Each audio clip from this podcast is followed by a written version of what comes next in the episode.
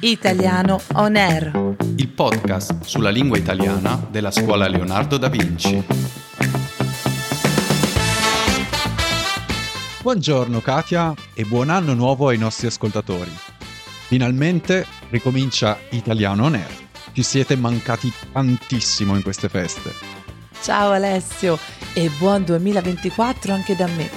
Sono anch'io contenta di ricominciare e ti dirò che mi piacerebbe iniziare questa nuova stagione, la sesta, parlando di cinema, cosa che abbiamo fatto anche nel 2023, ricordi? Parlando del film Le otto montagne. Sì, è vero. Potremmo in effetti inaugurare la tradizione di parlare di cinema italiano all'inizio dell'anno. L'idea mi è venuta perché negli ultimi mesi abbiamo assistito a un fenomeno davvero sorprendente. C'è un film italiano che ha riempito le sale ed è diventato il film più visto in Italia nel 2023. Il film si chiama C'è ancora domani ed è l'esordio alla regia di Paola Cortellesi e anche il ruolo della protagonista. Si dice esordio perché Paola Cortellesi non aveva mai diretto un film prima. Il film ha riempito le sale dei cinema, cosa che non succedeva purtroppo da diversi anni. Addirittura quando l'ho visto io non c'era neanche una poltrona libera. E meno male che avevamo preso i biglietti in anticipo. Anche a me è successa la stessa cosa e mi ha impressionato molto vedere che c'erano persone di tutte le età, anche moltissimi ragazzi giovani. Spieghiamo ai nostri ascoltatori perché questa cosa ci è sembrata strana, o meglio curiosa. Il film di Paola Cortellesi è un film ispirato al neorealismo italiano.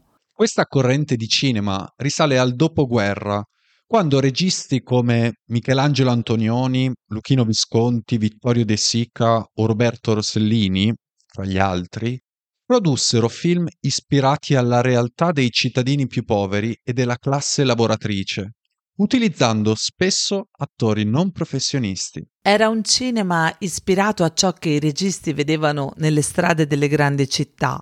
L'Italia usciva dalla guerra povera e distrutta. In questo periodo escono alcuni dei più grandi capolavori del cinema italiano, come Roma città aperta di Roberto Rossellini o Ladri di biciclette di Vittorio De Sica.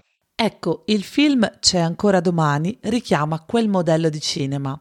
Intanto è ambientato nel 1946 e poi è in bianco e nero, una scelta stilistica piuttosto audace, ma soprattutto parla dei drammi vissuti dal popolo, in particolare della violenza sulle donne e del modello di famiglia patriarcale. È un omaggio al neorealismo. Tratti potremmo dire che è quasi una favola, come alcune scene di violenza che diventano un ballo. Io le ho trovate geniali. Un film ben diverso dai cinepanettoni che invece hanno festeggiato 40 anni. Oh mamma, sì. Un'altra notizia che abbiamo letto in questo periodo è la critica, a mio avviso giustissima, del New York Times ai cinepanettoni. Sì, intanto spieghiamo ai nostri ascoltatori di che genere di film parliamo.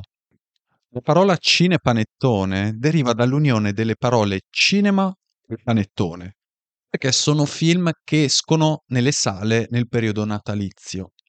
40 anni fa è uscito un film dal titolo Vacanze di Natale, nel quale si parlava di ricche famiglie milanesi e romane che trascorrevano le vacanze a Cortina d'Ampezzo, una località sciistica molto famosa sulle Dolomiti. Da quell'anno, per i 30 anni successivi, sono usciti tanti film simili tra loro, ambientati sempre in posti diversi, ma con gli stessi ingredienti. Commedia con comicità a buon mercato, basata sugli stereotipi. Sì, dove si susseguono tradimenti e gag comiche molto elementari, a tratti anche molto volgari. Non mi sembri una grande fan dei cinepanettoni, Katia. No, per niente. Sono felice che finalmente, dopo tanti anni, il film campione di incassi sia una pellicola d'autore come C'è ancora domani e non un cinepanettone. Sì, sono assolutamente d'accordo con te. Però temo che ci siamo un po' dilungati oggi. È vero, diamo il significato di alcuni termini utilizzati nella puntata. Katia ha parlato di un fenomeno sorprendente. Proposito dei cinema pieni per il film di Paola Cortellesi. Un fenomeno è un fatto o un evento che crea meraviglia e ammirazione. Qui l'aggettivo fenomenale, che significa straordinario, eccezionale. Abbiamo già parlato di cosa significa esordio, quindi passo alla parola audace, che significa coraggioso. Grazie Katia per questo argomento così interessante. E voi, cari ascoltatori, conoscete alcuni dei film di cui abbiamo parlato nella puntata? Cosa ne pensate?